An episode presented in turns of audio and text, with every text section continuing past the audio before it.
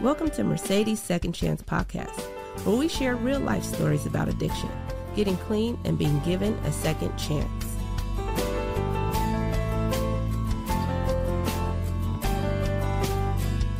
Amir, how are you? I haven't seen you in so long. It's so good to see you. Your hair looks Thank great. You, You, look I great. All right. it. I All appreciate right. Thank you. So we are here on Mercedes Second Chance Podcast, and we'll just jump right in. Amir, why don't you first of all let's tell us your name and who you are. yeah, my name is Amir Islam. Um, I am an executive director for the residency program. Formerly, before that, I was the um, community projects manager for Macklemore, Grammy Award winning uh, artist. Some of y'all may know him for uh, the work that he's done in the music. And so a Yeah. large, a large part of my work has been, you know, uh, community um, philanthropy and, and entertainment. Cool, cool. Okay, so you said residency project. That's the name. No, the residency. So Just the the residency, yeah, the residency is a, a performing arts institution where we have 200 plus of performing artists throughout the United States that perform, and we give them opportunities to go and perform in arenas and throughout the country, and they do original music. And at this point, we're almost like a record label. Um, we Yeah. have, yeah, we have young artists who have record deals with Epic Records, and you know, and some of them are uh, traveling the country doing the, what they love to do All right. Well, where are you based? in Seattle. Seattle, Washington. Whoa. Yes. Okay. So before we go into that, um, you know, I know a lot about you, but I want to know even more. So, um, what's your story behind, um, you know, the executive director and everything that you're doing? Um, why don't you just tell me a little bit about who you are and maybe even how we know each other, but really mostly who you are and what happened. Yeah. Um, so one, thank you for having me, you know, on your show. I appreciate it. And I, I, really love what you have and what you're doing. You know, I think it's important to be able to have people like yourself represent, you know, the recovery community and and speak to our story and speak from our narrative. You know, um, a lot of the work that, you know, in particular, although I work in the entertainment industry, um, what what ended up getting me here um, was recovery. Honestly, you know, if I wasn't a person that was in, involved in the 12 step programs, if I wasn't involved in recovery, I would have never met you. I would have never met some of the people that I work with today. Um, and my life has been, you know, directly impacted and changed because of that, right? And so, Okay, wait. Let me let me let me interrupt you. So when I look at you, right, I'm like, okay, this guy looks good. He looks like he has it together. He has his suit. You know, he looks expensive. He looks like he smells good. You know, he looks like he could be from the hood. We don't know. Um, you know, and so when you say recovery in 12 steps, like that's a really spiritual thing. And recovery from drug addiction is like a big thing. So it's hard for me to look at you and say, oh yeah, he was an addict. You know, Yeah. um, so tell us a little look, I want to know like what happened because I almost don't believe you. yeah, yeah, absolutely. Um, so it's funny because like before we, when we were coming in and, and we were talking a little bit previously, you know, part of what I was thinking about was my mom. And my mom had Mhm. this picture. My mom has this picture of me when I was a baby, right? And I think a lot of parents, you know, they have we all have that, you know, fresh home from the hospital, you know, picture of our child, you know. And um, I think a lot of times what people think about around addiction um, they just always think like the bottom story, right? Like the the I was walking around shoeless, doleless, and holeless. You know what I'm saying? Uh, Right. My teeth, all my teeth fell out. You know what I'm saying? All my hair fell out. My kids left me, and you Right. know all those things, right? And and that's a part of also of my story as well. But I like to take it back, you know, to the story with my mother, you know, who brought home a child, who brought home someone who was innocent to this world, who had, you know, dreams and hopes and aspirations for that child. You know, my mom was a single parent black woman, a queen, you know, who grew up in the central district of Seattle herself to really, really work hard, you know, to make sure that she invested um, the best things for me that she possibly could. You know, uh, I remember my mom in particular, you know, she at this time was a she was a custodian. Mm. Um, and uh, my mom, you know, let me just take it back a little even further. I was born in 1981, right? In 1981, when I came outside the hospital, Reagan had just got shot, right? So I grew up in the 80s, you know what I'm saying? So I grew up around, you know, um, the war on drugs, you know, um, I'm from, you know, a neighborhood called, you know, the Central District was also, I'm, i was from a street called Yesler. And on Yesler, there was a lot of, you know, uh, dope fiends and, you know, people who they would call them dope fiends or prostitution. Um, but then there was also a lot of great things also in that neighborhood. We had black community, we had culture, we had a lot of those things. But growing up in that neighborhood, my mom, she never did any of those things. My mom wasn't a prostitute. My mom wasn't on drugs. My mom was, you know, a hard working single parent black woman who did the best that she could. And I remember a lot, lot, a large part of my upbringing, my mom would get me dressed early in the morning. I would probably be about six years old. She would make breakfast, you know, she'd get me, get me dressed up, put my little prep little uniform on and, you know, have me looking real nice in GQ. And she would take me to the bus stop and I would go and I would have to go to school, you know, and I went to St. Teresa. I went to a private school. What? You know, I went to a private school as a young person, right? So that was the that was the outlook and the shape that my mom had for her son, you know, at that age, you know, which she was uh when she was uh, growing up, you know, she probably wasn't too much older than a lot of young women, you know, 20, 29 years oh old. You know? Yeah. But she was but she was, you know, ambitious and she was set out to make sure that she was setting up the best that she could for her son. Now, why do I say all those things or I paint that kind of a picture? Because I think that we have to be real about what you just said. You know, you look good, you smell good, you know, so we think, you know what I'm saying? Uh, you got this executive director job, you know, you traveled the world with, you know, celebrities with Macklemore. You you're putting kids in on in arenas and tours, and you know, your life seems to be really, really good, right?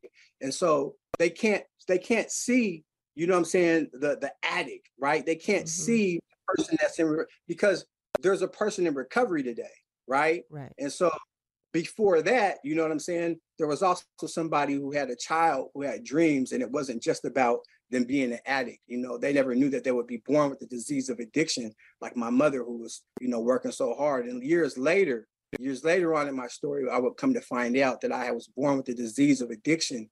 And um, it was when I was, you know, when I did hit those bottoms, you know, when I found myself downtown in the Chinatowns, you know, trying to speak Vietnamese for a hit of cocaine, you know what I'm saying? Um, that I realized, you know, hey man, maybe it could be, maybe it's the drugs, you know. Um, and then I was blessed with an opportunity to go to treatment. When I went to treatment, I found out about the information, you know, um, that, you know, I don't have to die to this disease, you know, and I was fortunate because many addicts aren't fortunate in that same regard. Many of us mm-hmm. don't even mm-hmm. wake up today, right? And so um, that's a little bit about my story, you know, you know, the child, you know, born of innocence, you know, who found out that he was an addict later on, and so did my parents, and so did my mom, and so did you know society and the community. You know. Yeah. So, what made you, or how did you realize that you were addict? Like, what what was that day like, or that situation you were in? Like, I want to know about that. Yeah, yeah. I think for me, um, I I always I think I I think I always I think I always kind of knew um maybe there was a point where I didn't know, but I, I guess I, I, would say like around like high school, right? I was a, I was into graffiti art, right? I was a graffiti artist, and I was into music and hip hop and all those things. And I remember, I remember smoking weed, you know, and I remember when I first hit the, you know, some some marijuana or whatever.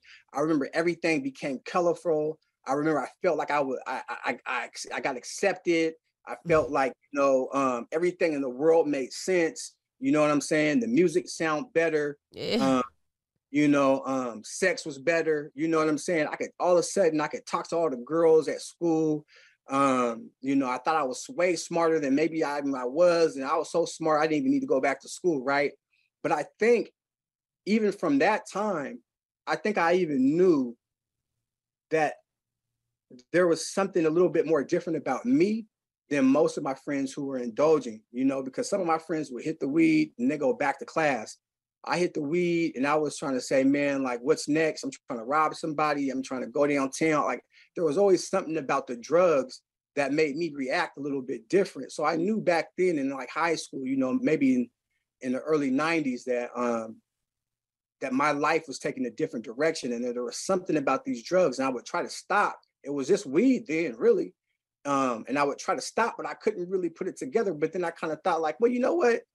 It's just weed, so it's not a big deal. You know what I'm saying? And then um, it slowly progressed. You know, it progressed. You know, it went from from weed, you know what I'm saying, to um, I remember when the ecstasy had came out, and it was popping, mm-hmm. or at least I found out about ecstasy, I should say, probably had been out, and uh, started popping e pills, and then I was selling dope, and the next thing you know, from selling dope, I was smoking it, and I was I thought I was a closet smoker.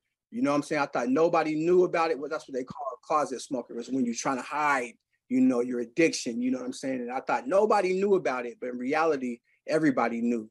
And uh, so I slowly progressed from marijuana, man, until I would say, you know, around 22, 23, I found myself in the penitentiary.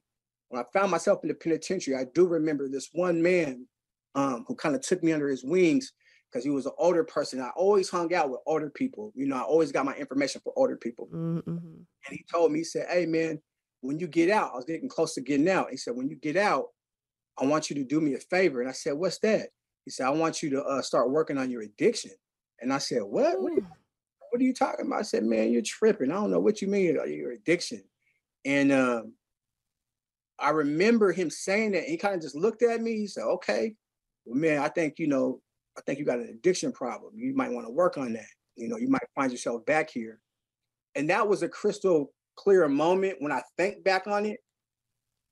Two different points. I kind of knew something was, was something was going on. I was in the penitentiary, so you know I was removed from drugs. And then when that individual said that, you know what I'm saying, um, it made me look at, you know, my life like, man, I think I do got a drug problem, but I couldn't really admit it but then when I got back out, I was trying to put my family back together because I had children, I had two small children, and I was trying to get them back together. And I remember I, I went right back to using, and I was saying, "Damn, I can't believe I'm using again." Mm. And that's when I really knew, "Oh man, you're you're you're a drug addict," you know. And I knew it then. You know what I'm saying? I would struggle back and forth between the drugs and trying to get clean, but I didn't know like oh, how to really stay clean. I just wanted to get out, but I knew I was an addict for sure. You know, I knew at that point, maybe after those incidents, it's like, man, you took the penitentiary. well, maybe I got a problem. Um, I definitely can relate to that. I think so. I'm, I'm following you here. You were in private school, and then you um, started. I'm guessing hanging out with the wrong crowd. You started um, skipping school to smoke weed. It started. It was a party in the beginning. Um, and then it escalated because the disease of addiction is progressive, like you said. Um, but at the same time, you're self-destructing and you're not realizing it. So um, you you went to the penitentiary, but it did. You thought like maybe you know um, I got a problem just because of like the obvious, but it wasn't until somebody pointed out like hey you need to work on that. Like that's your biggest problem. And you know i think that's so um, that's like your moment of clarity right?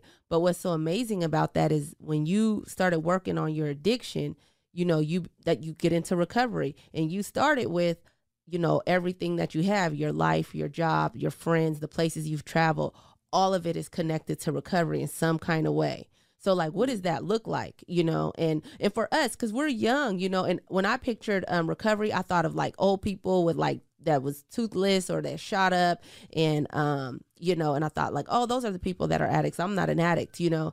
And um i even had a, a tough time going into a meeting at first because i was like my name is mercedes and I'm i just didn't want to say it. Like i didn't want it to all come out you know? I just i couldn't take it because i thought dope fiend if I'm a dope fiend, I can't be a model. I can't be desirable. I can't go to law school. You know what I mean? I'm just a dope fiend. But it's all perspective, right? And how you see yourself. So, how did you get into recovery? Like, what was that like when you walked in? What happened? Yeah, I have a pretty unique story about recovery. I mean, well, maybe not really too unique uh, to those of us who've been, you know, in recovery, but mine was, it, it sticks out for me. Um, I was I was a person who um, was in psychosis. You know, I was in psychosis. I was, which means I was going crazy. Okay. You know, um, right. You know, I was going crazy, and um, I had learned a couple of different things. Now, mind you, we're talking about the time had lapsed. I'm talking around 22 years old. you know, 23 years old, I'm in the penitentiary, I get out and um I got some assets. I've been had some assets, you know, some great things about me, always have. And then I had some liabilities as well. So what I've seen, what happened was when I had got out, I had got a job at, you know, um, a pretty prestigious company or excuse me, organization. And I couldn't keep the job, right? Mm. I got another job and I couldn't keep that one. And then I remember Black Lives Matter had popped off with Trayvon Martin. And I, at that time, I was a community activist and I was pretty well known in the Seattle uh, area for the activism and organizing I was doing. But I still couldn't, I was trying to save, you know, like the whole community and, and Black folks and, and being part, you know, in, into that, you know, struggle. And I was really radicalized, but yet I, I, I couldn't seem to, you know, get myself together, you know, and I was mm. battling that, you know what I'm saying? And so what happened was um, I had got into these habits where I would check in to like a hospital, you know what I'm saying? Uh, when my psychosis had got too bad, you know what I mean? And my psychosis had got so bad that I went up here to Harborview Hospital. And when I tried to check in, because um, I really wanted to get a break, they told me, no, you can't come in. Um, we at this point, I felt like they pretty much figured out my, my little scheme. Every once in a while, you come up here, you're in psychosis, then you, you know, you come up here, you you, you sleep for a couple of days, and then you're right back out, and then you're at it again. And so they said, what you can do is you can go to detox.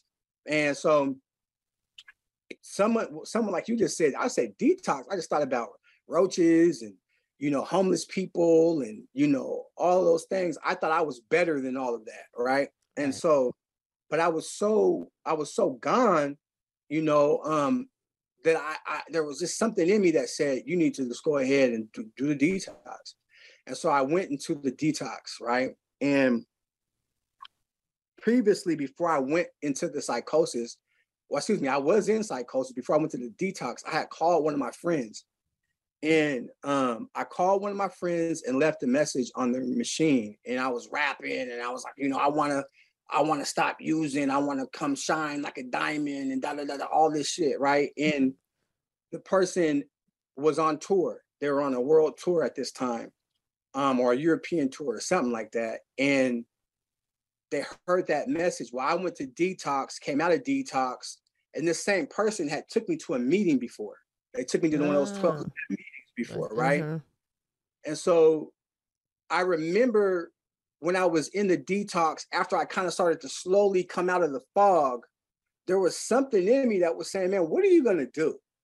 I had this, I had this condo that was literally across the street from the detox. And I used to look at the people who were in the detox because they had this fence and they would sometimes come across and they would try to get cigarettes from the house and all that. And I said, man, these guys are crazy.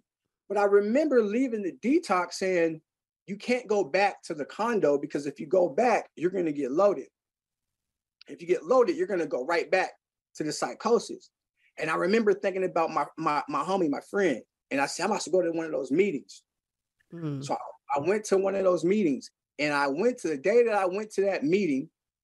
My friend had came back from his tour, and I was in a meeting.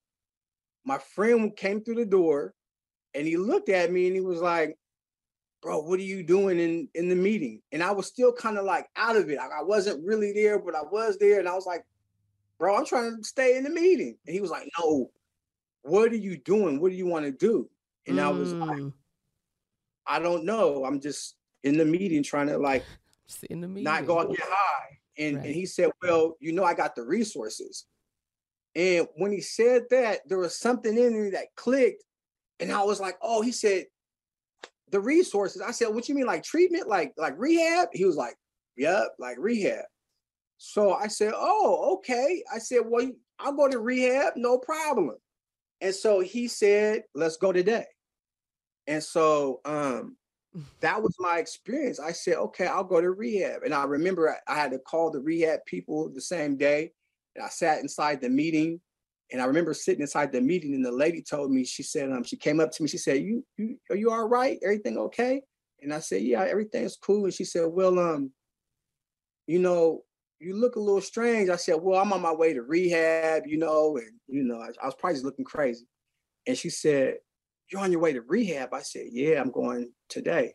And she said, you know, you're sitting in the middle of a miracle. And I said, wow. And I remember hearing the word miracle. And I remember just thinking, like, man, miracles are like what's on television. You know what I'm saying? Like, and I needed a miracle. I needed something. Like I needed something like, and so I I held on to like the whole thing, and it was really clear to me like somebody just walked through the door, paid for my rehab. I had left this message. Yeah, I was sitting in the middle of a miracle, and I got out to treatment, and I went to treatment, and I'll never forget. I went to a place called Sundown M Ranch in Yakima, and when I went to Sundown, well, as soon as we entered Sundown, there's on each light pole, there's a there's like a saying and on the light pole, said one said this, another one said is, and it said this is the first day for the rest of your life. And I just remember being like, okay, I'm supposed to be here. Like this doesn't make no sense. And I and I think maybe because I was still kind of loopy, where or was I? But it was so spiritual that it connected to me because I had had judges send me to you know to to uh, go to an NA or whatever, go to a meeting or whatever, meeting. Mm-hmm. And, and, I never cared. It was like want want want want want right. I had gotten into programs and used them for the housing, all those things throughout the years, and they never cared. But there was something about this time where I said, I'm about to be in this program, and whatever is happening, I'm about to take full advantage. And I remember you know, going to that rehab facility, I remember one day coming to the groups, we used to do group, and I was so happy. And the guy who was running the groups for us, our counselor, said, Why do you come here so happy every day? Why are you so happy? And I said, Man, honestly, because I just was never coming to rehab.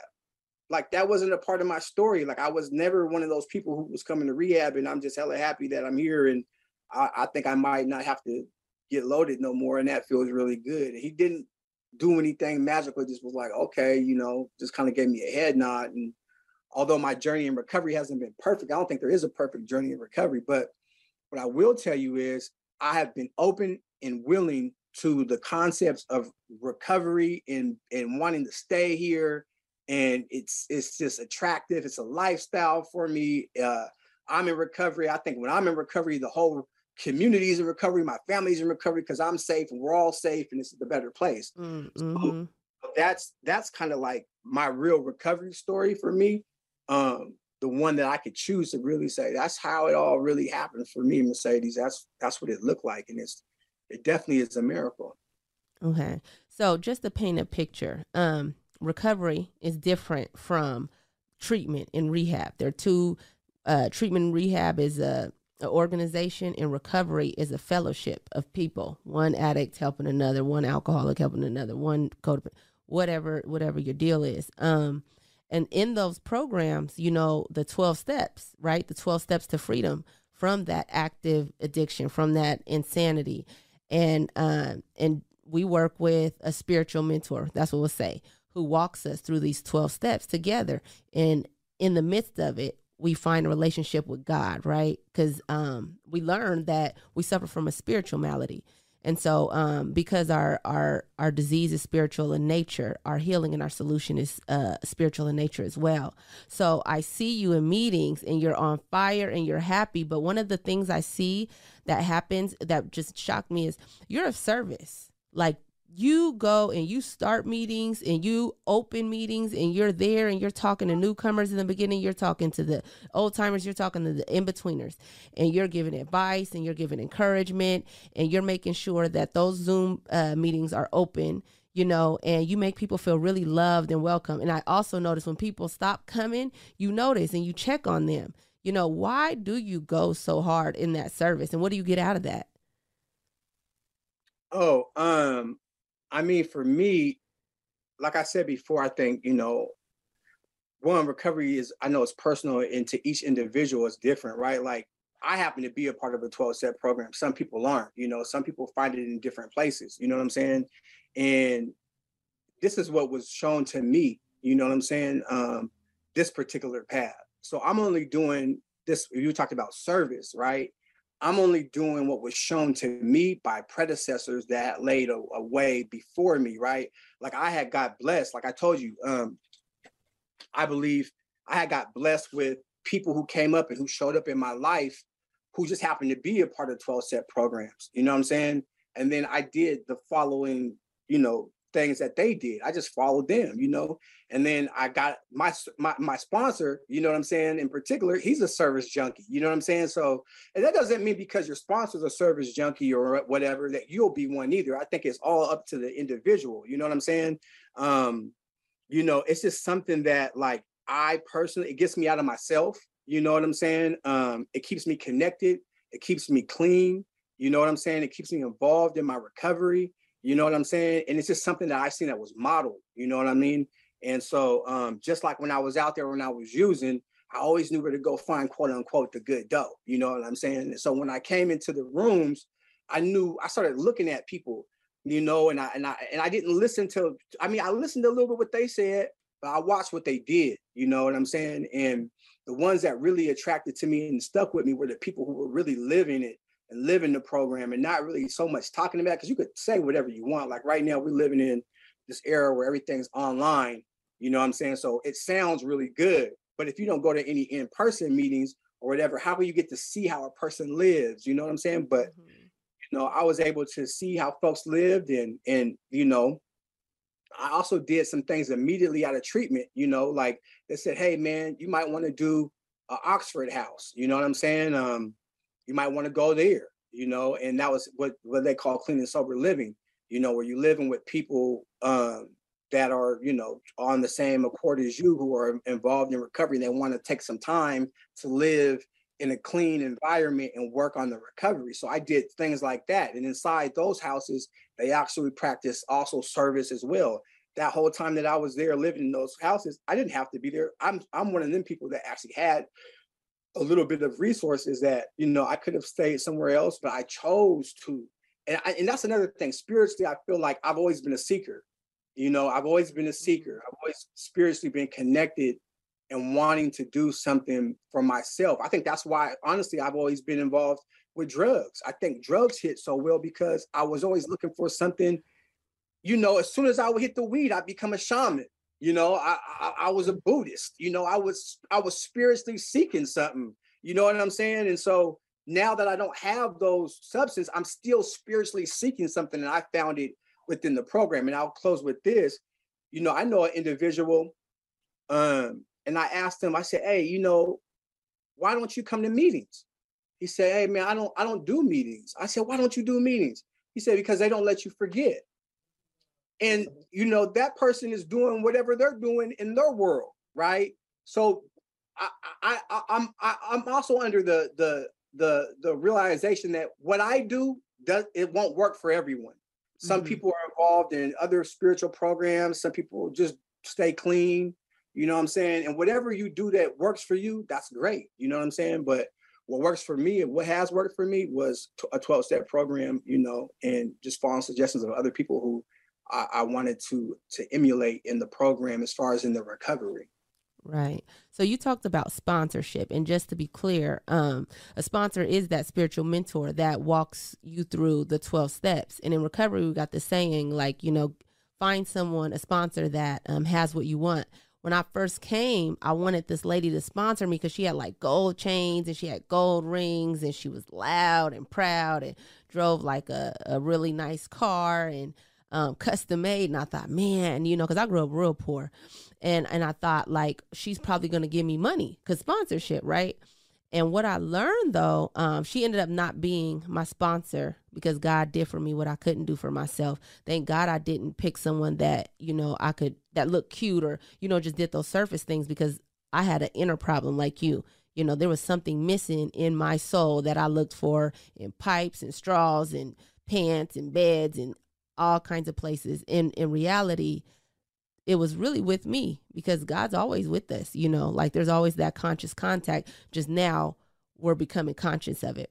And so, like with the sponsorship, I know that your sponsor, he's great, by the way, but I see that he is always of service. Like his whole life is of service. And um, and what I see is that when you're of service and you help other people and you tell them about the program and help them spiritually, see God and introduce them to God. Those needs that you would otherwise be trying to meet get handled by God. Like you said, like you're a miracle, like you were in a miracle. All these things that were happening for you, and all you wanted to do was do the right thing, do the next indicated thing, right?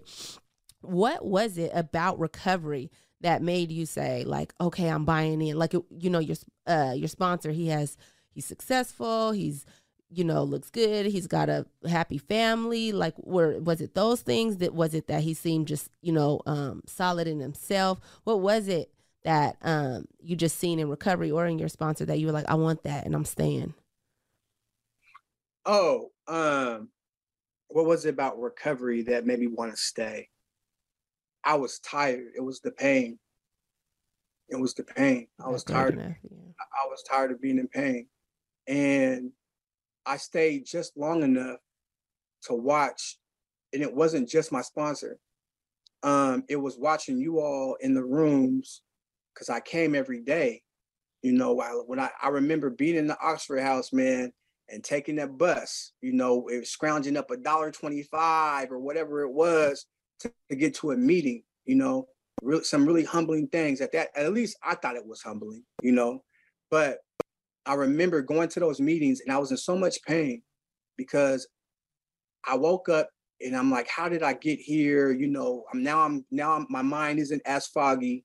You know, I'm, I'm 30 something years old with teenagers. Um, I had let down so many people. I'm remembering my mom. I'm remembering her investment in me. Mm. I'm remembering all those things. But when I get to recovery, when I get into these rooms, I'm hearing the stories in the meetings. I'm hearing about people getting their kids back. I'm hearing about them talking about their kids or still saying, you know, hey, I ain't messing with you. Some kids ain't messing with them, but some are getting their kids back. I'm hearing people talk about they're, they're graduating from from college at, you know, 55 right. with a with a PhD.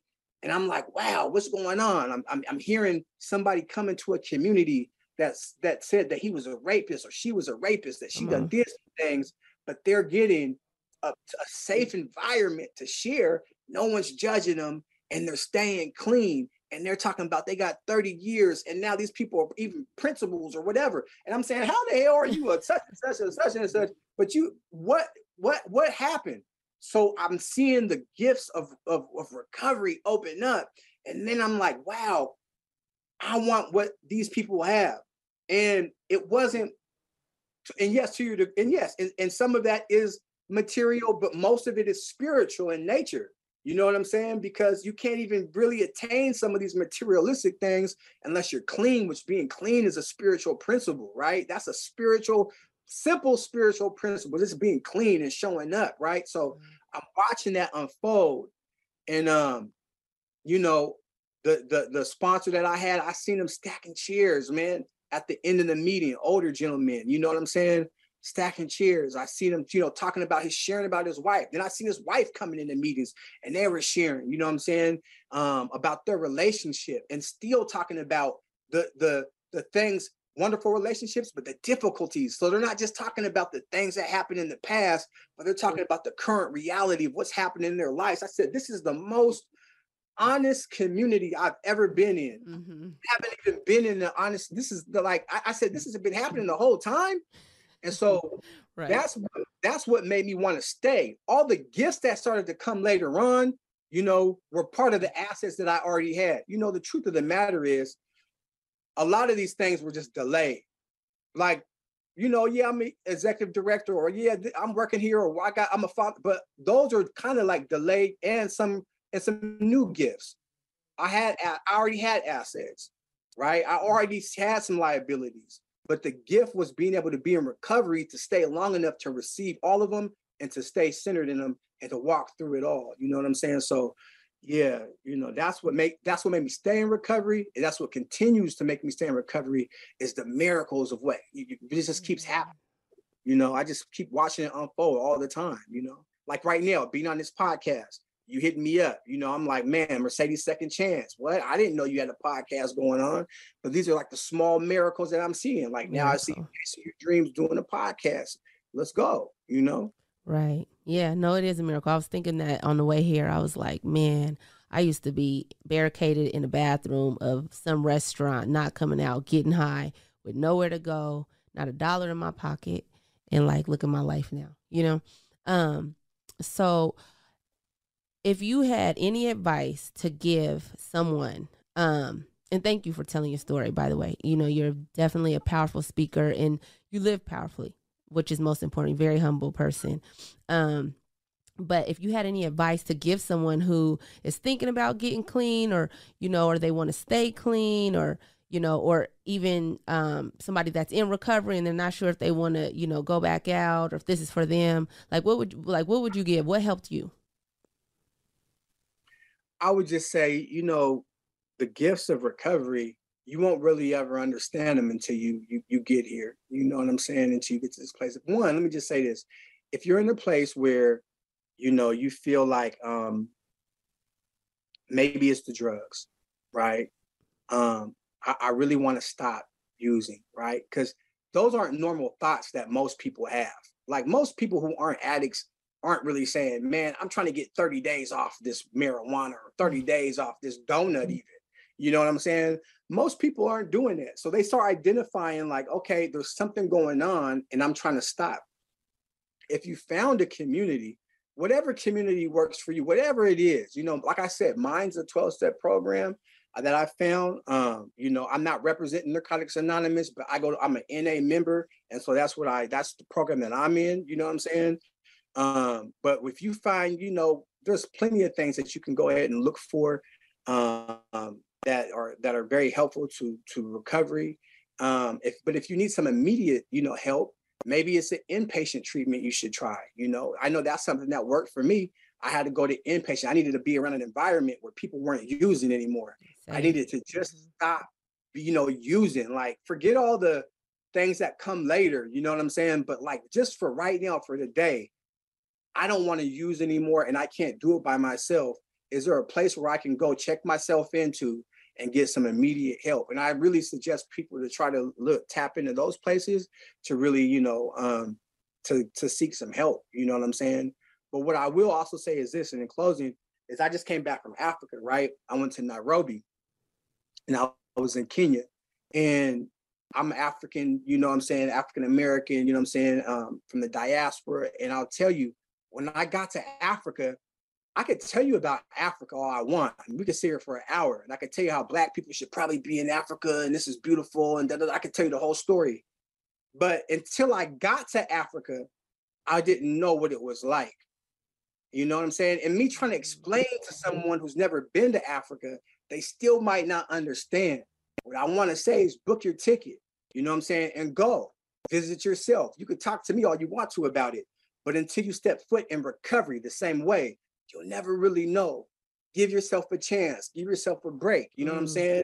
You know, book yourself a ticket, a first class ticket, and stop using just for the day. You know what I'm saying? And you can experience it for yourself. You don't got to have Amir or Mercedes tell you about it. You can come along and you can join it. You know what I'm saying? And, and, and get a taste of it yourself. You know. Thank you. And I'm gonna add to that. Uh, you, what I what I heard is don't leave five minutes before the miracle. Stay. Absolutely we yeah. just stay, you know, find a 12 step program and stay. And if you don't like the first one, you attend that first meeting, attend six more. That's what they told me. You smoke dope every day, you drink every day, go to a meeting every day. Um, so where can we find you? Where can people um do you have social media or what's going on with Amir? Yeah, I mean, absolutely. You know, you can find me um if you like to on Instagram at Black Amir. You know, uh, if you want to email me, you can email me at Silent Works uh, g- at gmail.com or Facebook, Amir Islam. Um, or you can even just Google Amir Islam. You know, I'm not hard to find. So, yeah. All right. Thank you. I appreciate you. All right. Appreciate you as well. Thanks for listening. Please like, share, subscribe, and visit our website at mercedessecondchance.com.